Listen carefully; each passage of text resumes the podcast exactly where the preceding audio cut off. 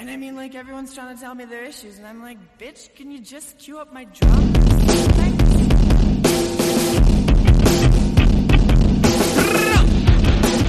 Welcome back to Rebel Girls Book Club. I'm Harmony. And I'm Maggie, and we're here to take you on an intersectional feminist approach to books from all over the spectrum. Bestsellers, we've got you covered. That one book from English class you hated while you read it but you can't forget, we've got that too. Comic books, nonfiction, it's all right here. So grab your tea, grab your blanket, and let's get rebellious talking about your new favorite reads. Hello, I am Harmony. I am Maggie. Welcome back to Rebel Girls Book Club, where this week we're talking about Akata Witch by Nnedi Okorafor. Maggie, what were your first impressions of this book, or do we want to give a summary first? We can give a summary. So this book is essentially about a young teenager named Sunny, who was born in the United States and moves to Nigeria. She is albino, so she faces a lot of bullying at school and is sort of having trouble fitting in a little bit. In some ways, she's too American for Nigeria still, although she's slowly working through that. And after one instance of really bad bullying, she makes friends with a boy named Orlu. And through this friendship, he brings her into a larger group of friends. And she eventually discovers that she is a leopard person, which in Western culture is like a witch or a sorcerer. And that she has powers of invisibility, among other things. So this book almost in some ways becomes like a magic school book, where it's about these four kids who are going through trials to develop their magic. The fourth, who I haven't mentioned yet, is named Sasha. He's also American, and he's sent to Nigeria by his family because he's a little out of control with his magic. He's understandably really angry at the establishment in the United States as a young Black man.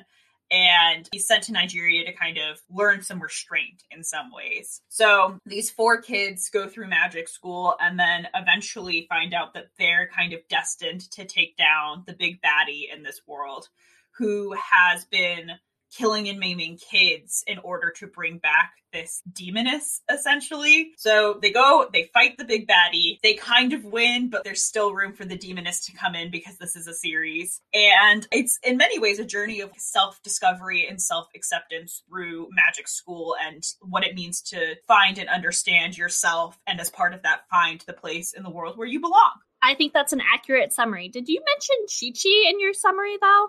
Chi-Chi is Orlu's friend. She's part of the friend group, the four of them. And she's ultimately the one who discovers that Sunny is also a leopard person and brings her along into this world. It is true. It is true. So what were your first impressions reading this book, Maggie? My first impressions reading this book were that I think, and like this is a personal preference, which doesn't really matter ultimately. I think for me, it skewed a little bit young. I definitely preferred Binti by Okorafor, which we're reading next week, but we've already recorded. But I thought that it was a really interesting and lovely take on the whole magic school thing. I liked the friend group a lot. I liked our characters a lot. I thought that they all felt very distinct. They had their own motivations, and even though the book is entirely through Sunny's point of view, I felt like I understood all of their motivations throughout all of it. And I don't know, I'm just a really big fan of watching people of color who have historically been pushed out of certain kinds of books being able to reinvent tropes that I'm tired of seeing from white authors because it's been done a million times, and put their own cultural spin on it in a way that makes said, again, quote unquote trope, in this case, like the Chosen One magic school situation, feel really new and really fresh and really engaging. And I think overall it had a really nice message for like a younger adult reader about finding yourself and finding your friends and where you belong in the world. So overall, I would say I enjoyed it, even if it probably wasn't, you know, meant for me quite as much. I really got a lot out of it regardless.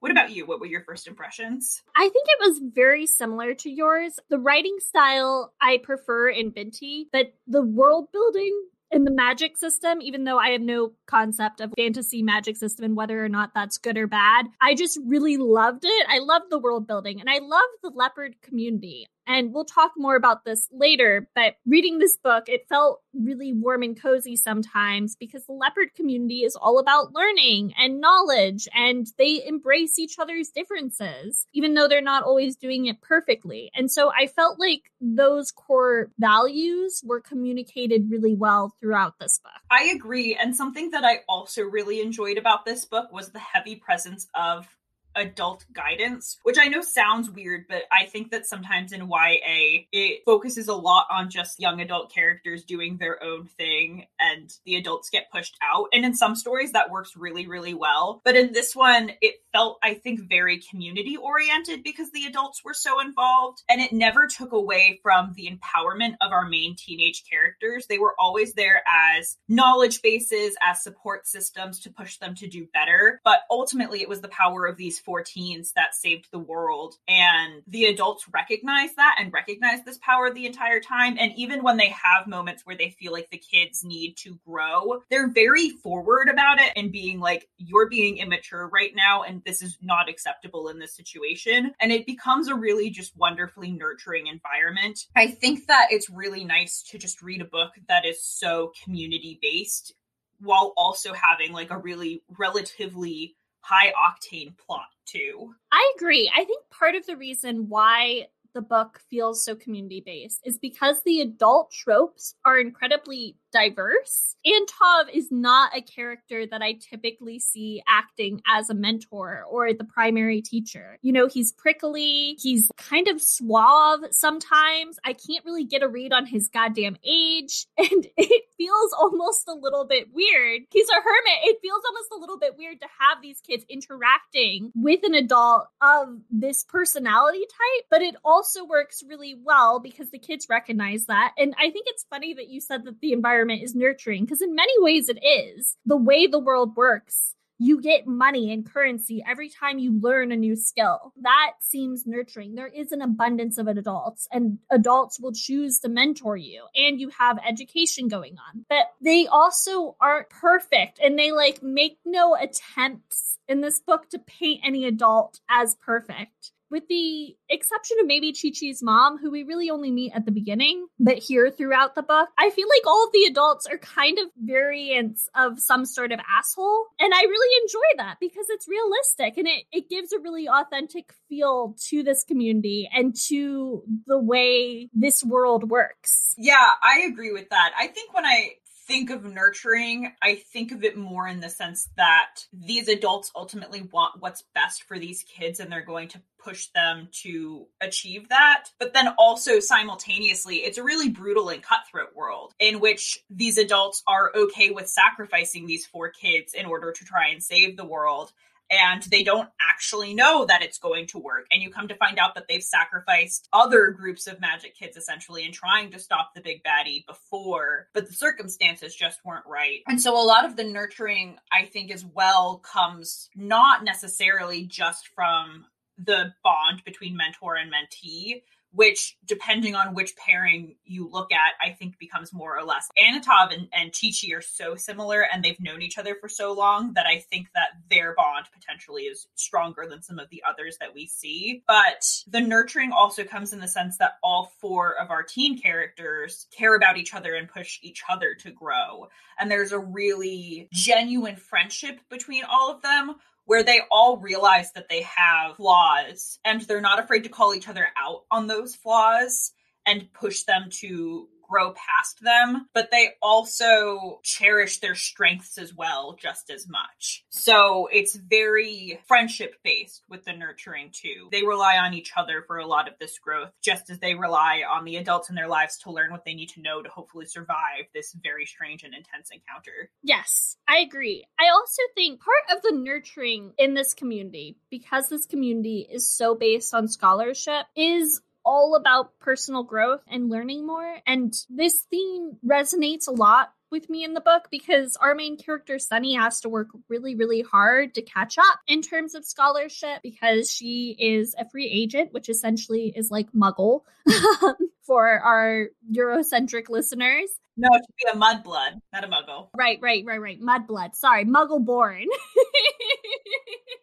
Yeah, so she has non-magic parents and therefore is first coming into this world. And that's not true for her friends or any of the other characters we meet. Free agents are apparently pretty rare. And she has to live this double life because of this. She has to succeed not only in this magic school, but she has to succeed in her real world school. And so she essentially just stops sleeping, which isn't the best thing to promote, I think, maybe necessarily to young readers, but it was something I really resonated with as somebody who's going to grad school right now, because it kind of is the core of scholarship. This idea that you're going to work this hard for the sake of learning, and it's okay to work this hard for the sake of learning. And being, you know, somebody who is just American reading this book, I wonder how much of that might be a part of Nigerian culture. I don't know. It seemed kind of positive, this idea that you can accomplish these things, even if it means that you're breaking your body to do so. Yeah. I think something that I ultimately found was useful about how hard Sunny worked was also the fact that gaining knowledge can be hard work. I think a lot of times in Western young adult, you either see characters, and this is generalizing, but it's a trend. You either see characters who are bad at school, and that's their whole thing, and they're like, fuck the system, I'm going to be bad at school. Most of the time, they're actually very, very smart, but they don't need to prove it to the man. Or you've got sort of like a middle of the road character who's perfectly fine at school, successful, but maybe isn't overachieving. And their story probably doesn't have that much to do with academics. They're off doing other things. Or you've got the overachiever straight A person who typically school comes pretty easy to, again, generalizing. And so it was nice as well to see this balanced character who works really hard for her knowledge, but then also succeeds, it pays off at the end. And I think also she's good at her human school, you know, at her lamb school, which is what they call it in this world when you're not magical. That does come relatively easy to her, but she works her butt off for this understanding of magic. And there are certain things that she has affinities towards, which I think is very legitimate to the way people learn. But like for the most part, she's got to put in the work. And I think it's nice to see a representation of the fact that if you work hard for things you care about, it is possible to succeed and to get better. And that knowledge really can be worth that sacrifice if that's what you deem is worth the sacrifice, you know, worth the work. Yeah, because I really never see people working this hard in books, if that makes sense, especially not for knowledge or like scholarship at all. Usually, even when I'm reading books about academics, you kind of get a little bit of a preview of what's going on in the academic world, but for the most part, they already know everything. This book is cool too, because in Leopard Society, knowledge is accessible to everyone. And we see within like the other kid group, right? Sunny is not the smartest kid in her magic school, in her class. Chi-Chi and Sasha are, and they would both be labeled as ADHD in lamb school, which I thought was super duper fun. But even though Chi-Chi and Sasha are super talented at magic school, they still have to put in the work, and they still have to learn, and they still have to read a shit ton of books. And that's just beautiful. And also, like, Orlu is dyslexic. It's great. I love it. It really, I think, emphasizes the fact that the way school, traditional school in the lamb world and the world we live in is set up is really designed to help and promote a very certain learner. I know it's like such a cliche to misquote that Einstein thing about the fact that if you ask a fish to climb a tree, of course, they're not going to be able to fucking climb the tree. But I do think that it speaks a little bit to this here. Orlu is really, really bad at lamb school because he's dyslexic and he can't get the support where he is to succeed. But he is really brilliant at magic school. And he, even differently than Chi-Chi and Sasha, does get to work a little bit less hard in magic school because of that, which isn't to say he doesn't put in the effort. He has different strengths. I will say, though, that having said this, I do think that this book borders a little bit on the whole idea that if you suddenly you become magic and it like overcomes whatever sort of disabilities that you have. So if you're sensitive to that, be aware. It's a really brief mention, and I don't think that that was what the author intended. I think it was intended to talk more about what we were breaking down there, but just as a side note for readers, I think it comes off a little bit that way in that one moment. Yeah, I think that's especially apparent because Sunny is albino, so she has, you know, light sensitivity. She can't be out in the sun too long. And when she is initiated into the magic community, memory, she no longer has that sense sensitivity. And I think that in of itself is probably a little bit ableist. But I do think that the point of the idea of, oh, these kids are magical and that's their gift, I do think that's supposed to be a message of inclusivity. Because even at magic school, even though Sasha and Chi-Chi are thought to be the smartest, there are still things that Orlu and Sunny have that they don't. Everyone has the ability to learn, and everyone is good at learning certain things. And that's beautiful. They're all smart kids because they're all in it together. And they're all putting in the work to learn, which is another really big thing. Everyone has to put in the work in order to be smart. No one is born smart, except for Tichy. But she still has to work really hard at it. Yeah, absolutely. I think that what you're getting at here is the fact that natural talent and affinity doesn't exclude you from working really hard to hone those talents and getting better. And the fact that in this world, at the very least at the level of magic they're practicing, you can't just be good at what your affinity is. You have to practice everything, even if you're not naturally talented at that. And those are the places where you're going to have to work really, really hard. For example, when Sunny first does her first spell, essentially, she isn't able to get all of the right ingredients. There's an issue with a sheep's head, but she's able to make the magic work anyways. And she's a little bit shocked, but is ultimately pleased to find out that it's partially because since she's albino, she's considered to have her one foot sort of in the real world and one foot in the spirit realm, essentially. And because of this, she has an affinity for invisibility. So she starts off with a win. She finds out it's way easier for her to become invisible than it is for her friends. But then immediately after that, there's things that she struggles with. So there's always things that everyone's good at and everyone's bad at. And I think that the point of sort of having a balanced personality-wise friend group, aside from the fact that for the magic system that was required was this idea of balance between all four of the kids, it really just showcases the fact that in community, that's kind of the point, right? Is that you can be friends with people who are different than you and your strengths and your weaknesses, balance those things out. The fact that in this story, Sasha and Chi-Chi are a little bit arrogant and very, very hot-headed. And we see that get them into trouble a lot. And Orlu especially is able to sort of help them out of those situations because he is like a peacemaker. That's what he does. That's his affinity. He can undo bad things in the universe and like convince things to go back to a more harmonious place. But then at the same time, when Sunny at one point in the book isn't sure how to stick up for herself in a sea of boys, they're playing a soccer game. Sasha's like, no, don't worry about it. You're good enough to be here and I will bullhead us through this because you should be here. And so like they're able to rely on each other in that way. So in certain circumstances, this aspect of Sasha isn't always great. But in other circumstances, it's just strength and it helps Sunny and it bolsters Sunny and it empowers her to be able to do what she wants. Yeah, it's beautiful. So do we want to talk then about different ways this world balances itself? Or do we want to talk about the different characters? I want to talk a little bit more about the knowledge is power thing just for a second, because I think it's really important, but also it was really important and really well done. And I think ultimately I enjoyed it, but there was a little part of me, the Marxist part that like screams in the back of my head that felt like I was interested by the concept that the way that knowledge is power sort of applies itself here is that when you learn, it literally becomes magical currency that you can then spend in other places. And I wasn't entirely sure how I felt about that idea. That like knowledge is power is money. And I kind of wanted to get your read on that before we moved on. Ultimately, it didn't end up bothering me, but the first couple of times that I read this interaction, I was a little like, what are we saying? I can see why that bothers you.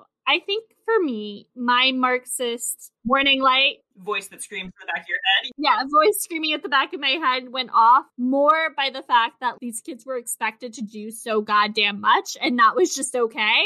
Right? Because that's kind of where my personal philosophy is. We should not be expected to work ourselves until death, which is something that's really, really prevalent everywhere. You know, Maggie and I have both suffered from that and kind of have to talk each other down at various points in our friendship from doing that.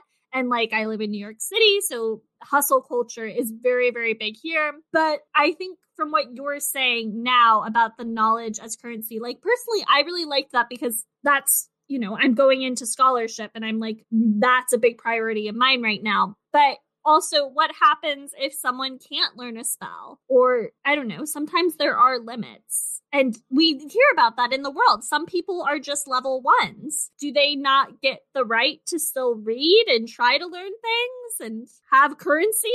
I think that they do, because I think that what counts as learning in this world is way more broad than what you can get out of a textbook. I think that ultimately what made me okay with this is that it did feel as much as possible pretty equal opportunity in order to get wealth. And it also equalizes in the sense that when Sunny is first learning some really basic stuff, she amasses a lot of... It's called shittim or something is what it looks like. That's my attempt. Shittim.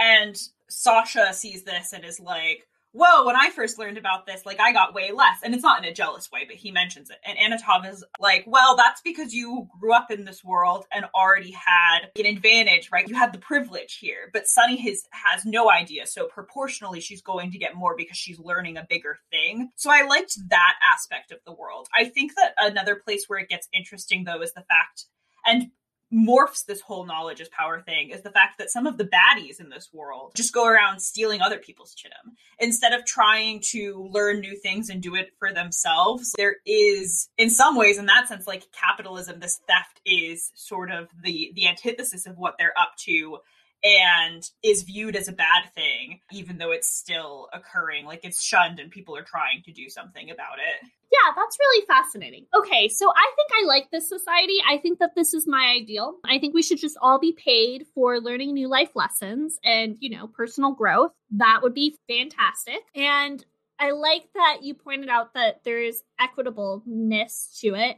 And I also kind of like, oh, another thing that plays into this is the fact that none of the leopard people, but it's kind of frowned upon to like have great material goods in leopard society. Not to mean that people don't, but it's not supposed to be highly valued.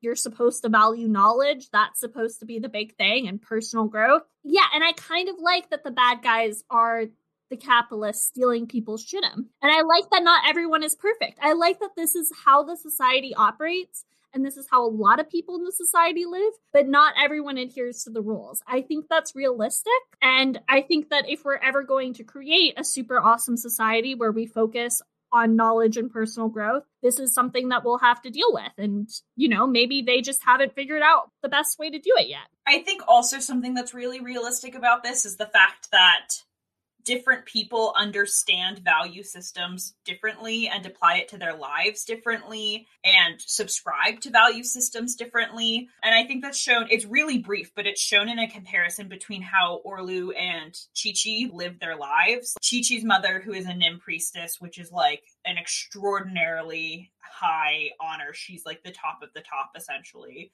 Really subscribes hard to this anti-materialism. Pretty much all of their material goods in this world are books, are ways to gain more knowledge, and they live very modestly otherwise. Where later in the book we discover, even though we don't see where he lives, we discover that Orlu's parents don't subscribe to it quite as hard, and they have some more material goods, and they live probably a more traditionally middle-class life in that sense. And he's not put down for that necessarily. There's some questioning about it, but I think that that's just a really realistic way to do world building and build societies, because that's how it works in the real world, right? I'm sure that in every country you go to, you could probably ascribe a value system to say that the majority of people believe this, but it's always a spectrum of how much people believe in it, act on it, apply it to their everyday lives. And I think that especially for a shorter book, because for a fantasy, this is only 350 pages. You know, it's pretty slim. Okorafor is really able to just nail into how culture works and society works and succinctly explain that and showcase that. Yeah, it's also cool, too, because it's kind of implied that these value systems might not exists for magical people across the world, because leopard people exist everywhere, right? They might call themselves something different, but we're really only looking at Nigerian magic people. And we know that other magic people exist. We know that other values exist because we have an instance where Sunny reads this book by some sort of author who went to study in Europe and essentially became a jerk because she was indoctrinated by European values and their societal values.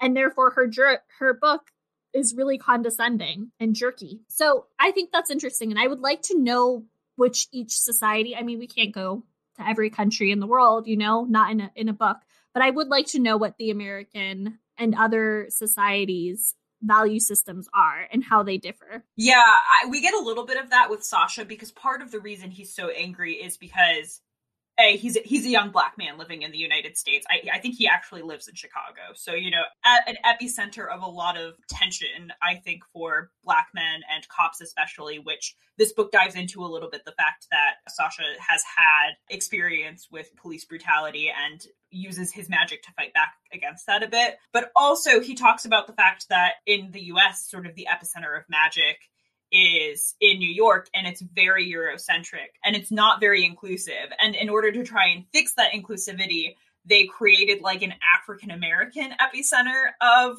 magic in the US that's in South Carolina, I think. And it doesn't dive into it a ton, but I think that Sasha's vitriol towards this solution and that mention really says a lot about the US, and I think how the US has always tried to solve racial tension and racial conflict is first and foremost through segregation and saying what you're doing is okay, but you can do it over there. And it's not been through a lens of inclusivity and valuing everyone else's intelligence. And I think that is really showcased through this book too, just through the sense of we get to dive so deeply into this Nigerian magic system and understand how much, what a wealth of knowledge that they have. And so it just so highlights to me with those few mentions, what all of these, you know, sorcerers and magicians in New York and Europe are missing out on because they think that their way is right. Yeah, and I really like the approach to knowledge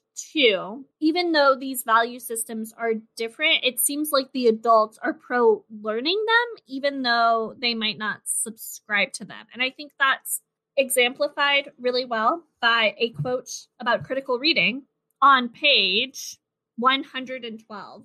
Sunny is given this free agent book, and it's like the only book on free agents that exists. So it is kind of important for her, right? Because there's no other books written for people like her. All right. So they're talking about this book that Sunny's reading about free agents. And Sunny says, "But the book said leopard people are proud of their imperfections," Sunny said, hoping to sound as if she knew something. "Lesson one," Anatov said, "and this is for all of you. Learn how to learn. Read between the lines. Know what to take and what to discard. Sunny, we don't teach as the lambs do. Books will be part of your learning, but experience is important too. You'll all be sent out to see for yourselves, so you have to know how to learn. For example, that book, Fast Facts for Free Agents," he spat the title out as if he had little respect for it. "It was written by a woman named Isong Abong Ifong Isong, one of the most knowledgeable leopard people of all time of the world. She passed the fourth level. The problem was, for her learning experiences, she chose to move to Europe and then America, where she thought the truly civilized ideas were being knitted." Sasha scoffed. Anatov nodded at him. "Exactly," Anatov said. "You know the deal. Anyway, while there, she developed the idea that free agents like you, Sunny, are the scourge of the earth. She believed them ignorant and misguided. You can imagine what this African woman thought of us African Americans." He paused. "Prejudice begets prejudice. You see, knowledge does not always evolve into wisdom." I love that. I love that so much. We were talking about this just a few weeks ago about how people need to learn how to critically think and how to critically evaluate ideas. It's not always the worst thing in the world to peek on to see what Fox News is printing or, God forbid, a conspiracy theory, because then at least you know what other people think and you can get a sense for it. But you do have to know how to evaluate that information and see which parts of it are worth keeping and which parts aren't. I think that this passage, too, is also it goes back to that idea of value system, right? The fact that not everyone who's raised in a certain place is going to think the same way. And I think also touches a little bit on colonialism and the fact that a lot of the success of colonialism involves deeply ingraining for people that are being colonized, that they are lesser, like over generations. And it comes out in weird and insidious ways, like the fact that Europe and America is where the civilized magic is going on, you know? So I think it really pokes at a lot of very deeply ingrained ideals of how the world works through a Western lens, which is super interesting too, because almost every character we see in this book is self-described as African-American, Nigerian-American. Even Anatov is African-American. He just lives in Nigeria now. So Sunny and Sasha and Anatov, in many ways, all have feet in multiple worlds and multiple lens points, and they're able to use that to inform how they learn and think about the world. But what really strikes me as being important here is actually the paragraph right after what you read, so I'm gonna just go on a little bit further on page 113.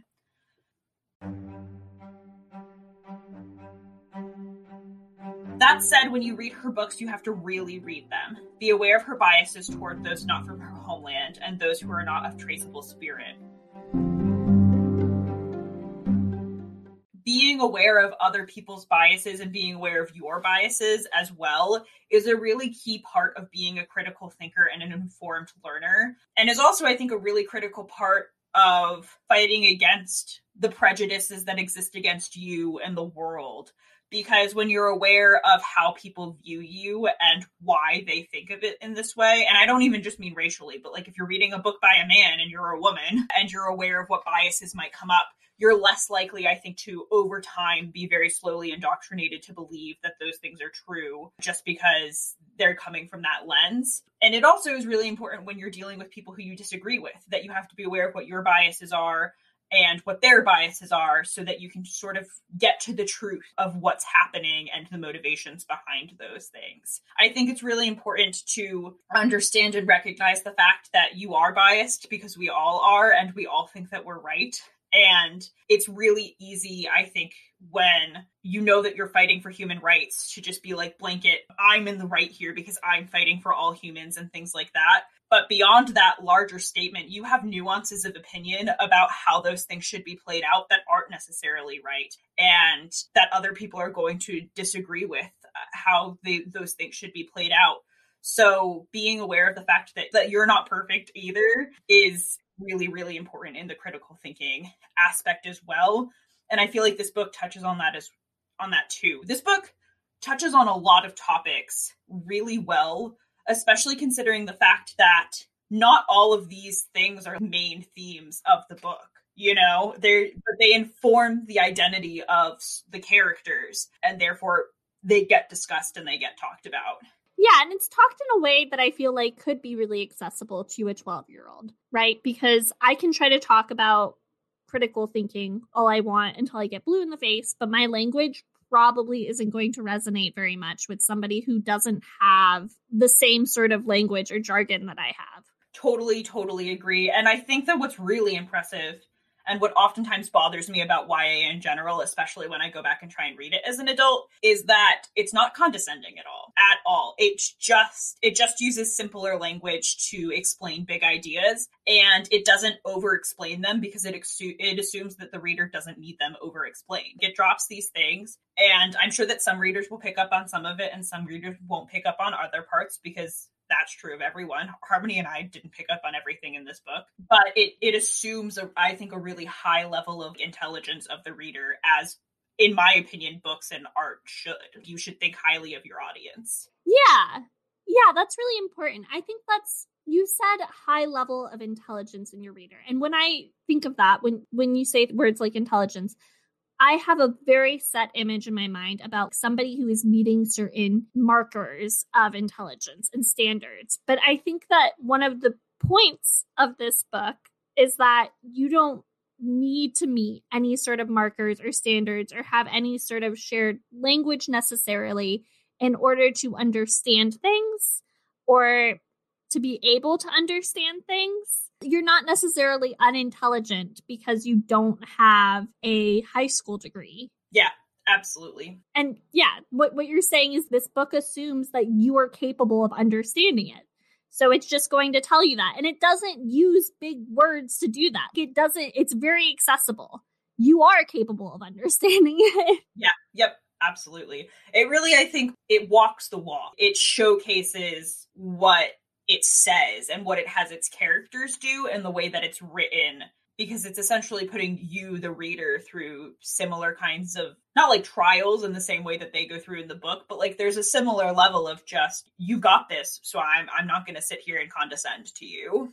Yeah, I like that. In that quote too, there was another thing I picked up on reading it again with you. This emphasis on experience for learning and experiential learning, which really is a main theme throughout the book, because Anatov's main teaching style is to go send the students on these random adventures where they almost die and not explain anything to them about it beforehand. And I wanted to know what you think about that. We were talking a little bit, we kind of hinted a little bit earlier about multiple learning theory when you talked about Einstein talking about a fish climbing a tree. People learn in different ways, essentially, and some people are more talented at learning in certain ways than others. People have certain affinities towards different types of learning. And I feel like experiential learning and the way that it is used in this book seems to kind of fit that idea that, yes, we're going to read books, but also we're going to apply our experience. I think for me, that's really the nail on the head, because in some ways there isn't that much multiple learning in this book, in the sense that it is sort of divided between traditional sort of lecture style reading, absorb knowledge, and these experiences that Anatov shuts them on and doesn't really care if they live or die. I mean, I'm sure he cares, but not enough to intervene. It's a test. Those are the tests. But I think that what you hit the nail on the head on is that it's not enough to just sit here and absorb theory. You have to actually go and use it and apply it. And I think that also ends up touching on a different aspect of learning and knowledge too, which is the fact that you have to test out if you agree with what you're learning and what knowledge you're supposed to be gaining to actually understand if you subscribe to that method of looking at and thinking about the world. That's, I think, part of the reason why in science class they make you do experiments, right? So that you are forced to see the practical applications of this abstract theory that you're learning. No, I agree. I think that the reason I made that as a sort of kind of connection is because they are learning while doing. It's not just solely application or solely assessment. They learn new things, sometimes even new spells on these adventures. And I mean, as an ADHD learner, I really appreciate that, because often I go into a project knowing very, very little and I have to pick up more on the way, but I'm never going to retain the information unless I physically do something. Or it doesn't have to be a physical thing, but I have to create something or do something. I have to do some sort of production. I get that. I do think so, though, something that's interesting that I don't think is a tension that I don't think this book ever necessarily resolves about learning and learning style is that in some ways the book condemns Lamb school, very traditional school, because it doesn't support our learners who have dyslexia or are experiencing ADHD. But then at the same time, Sunny is so far behind compared to the other kids when she goes to magic school, to leopard school. And she also doesn't receive that support. She's just kind of chucked in, even to the point where she's learning almost level 2 stuff after just being initiated into this world and just being initiated into level 1. So there's a critique of the way learning systems work here, and that they don't support everyone and they don't work for everyone towards Lamb school. But it, to me, at the very least, it never really felt addressed that the same thing happens in leopard school and that nobody is there to help Sunny catch up or anything. It's very sink or swim in both systems. I agree. Yeah, there's definitely no scaffolding. I think this sort of ties into what we were talking about a little bit earlier with the author here being accessible and not talking down to her readers. I sort of feel as though the way the magic system is set up, they believe that they're entirely accessible, if that makes sense. No one's giving Sunny any extra stuff because they have full faith that she's going to catch up, that she's not going to die, and that she's not going to sink. And I don't know enough about the world to see whether or not that is justified. And I'm not sure I necessarily agree with that, especially because we know that the magic system and the learning system in the leopard world is hierarchical because we have different levels and you're only allowed to do certain spells once you're in a certain level. So I'm not entirely sure how that works out. But I do think that the idea is supposed to be that they're less hierarchical than, you know, Muggle school, than Lamb school, because one of the reasons that Lamb school is condemned is because people like Sasha or Chi-Chi, who would have been categorized as ADHD, would have been then placed in lower classes and would have never gotten the stimulation they need from Lamb school. Yeah, for sure.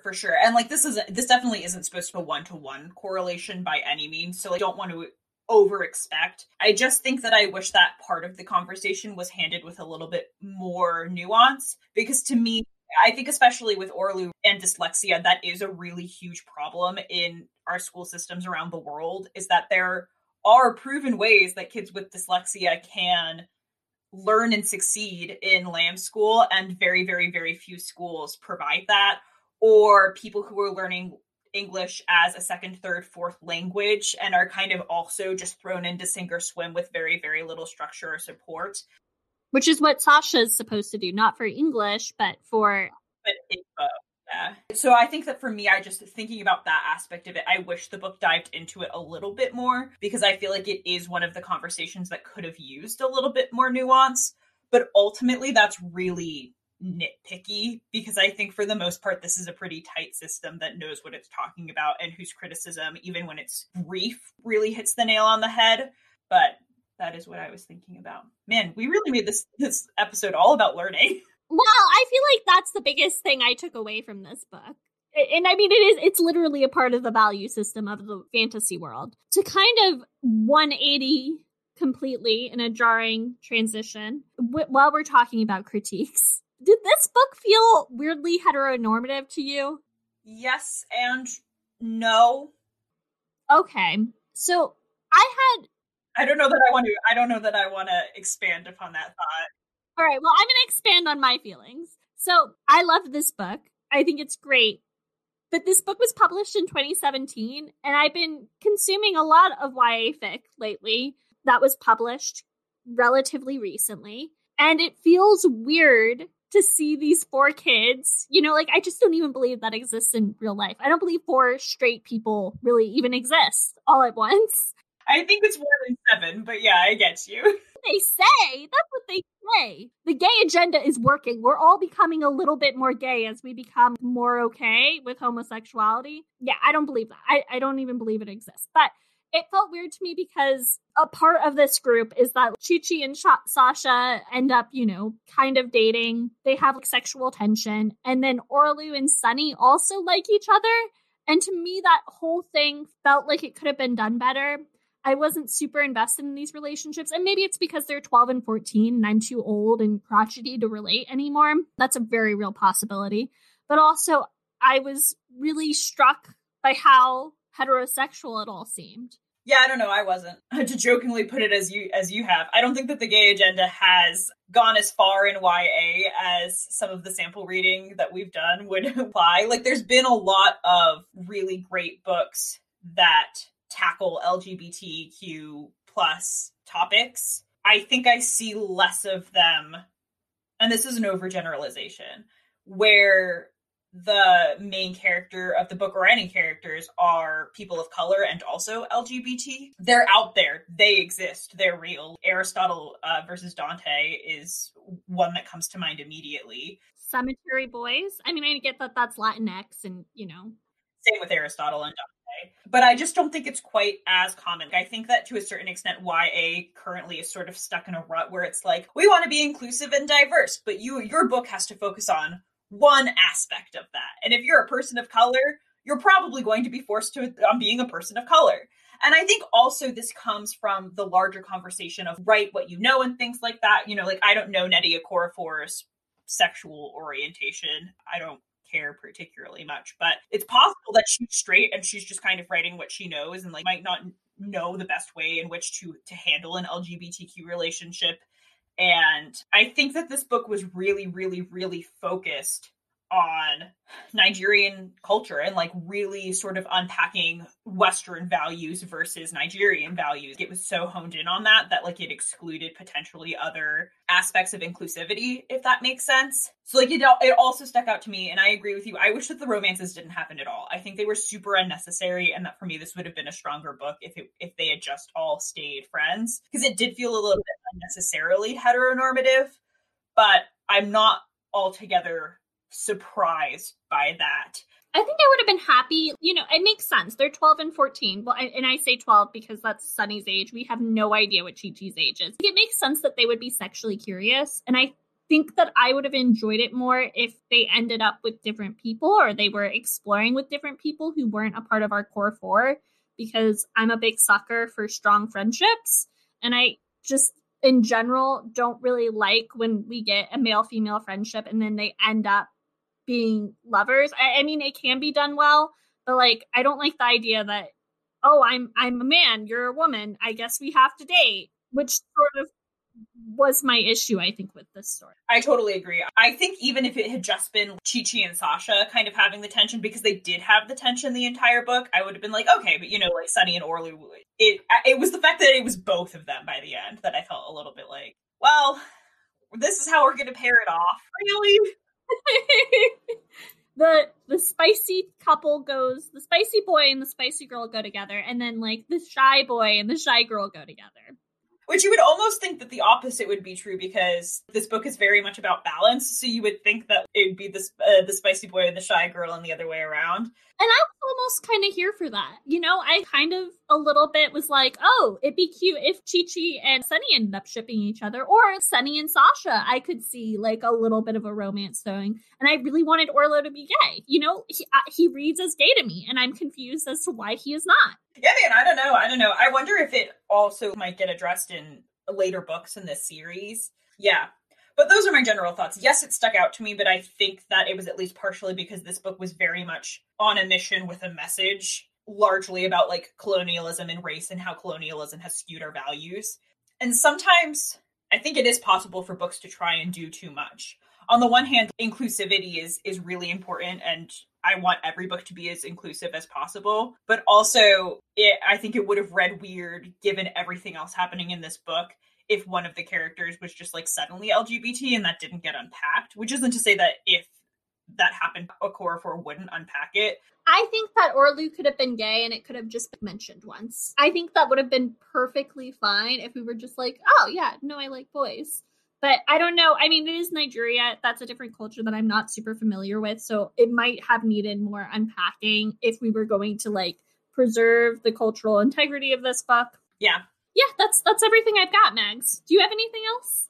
I think the only other thing, there's this whole scene with a soccer match in this book that we didn't super dive into that was, I think, the most overtly feminist possible. Like, there's some real commentary that happens around that scene about equality for girls and things like that. I kind of thought in some ways it was sort of unneeded, frankly, given everything else that was happening in the book. But again, you know, thinking about a 12 or 13-year-old reader, that was probably really helpful. But I think other than that, we've kind of covered it. Do you think this is a feminist book? I do, yes. I think in part because there is direct, overt feminist commentary, and also because we're, again, following a young woman who is marginalized in her community and world and is still fighting for power for herself and overcoming. Yeah, no, I totally agree. All right. What are you reading, Miss Mags? I am still reading Outlawed by Anna North, and I'm also reading Sadie by Courtney Summers, and I'm also reading Cast by, I think her name is Isabel Wilkerson. What about you? That's a lot. I'm just reading Cemetery Boys by, I don't know, but I'll find out someday. We'll link it in the show notes, so you'll be able to see. Sorry, I don't have the book on me.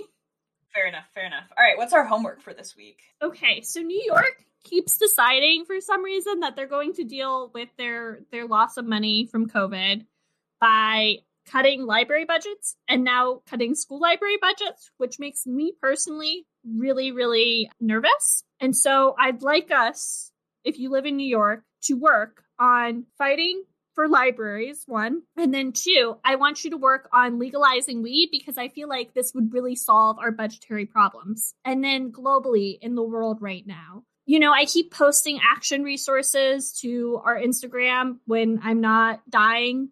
So look at those. There's a lot of really interesting stuff going on there.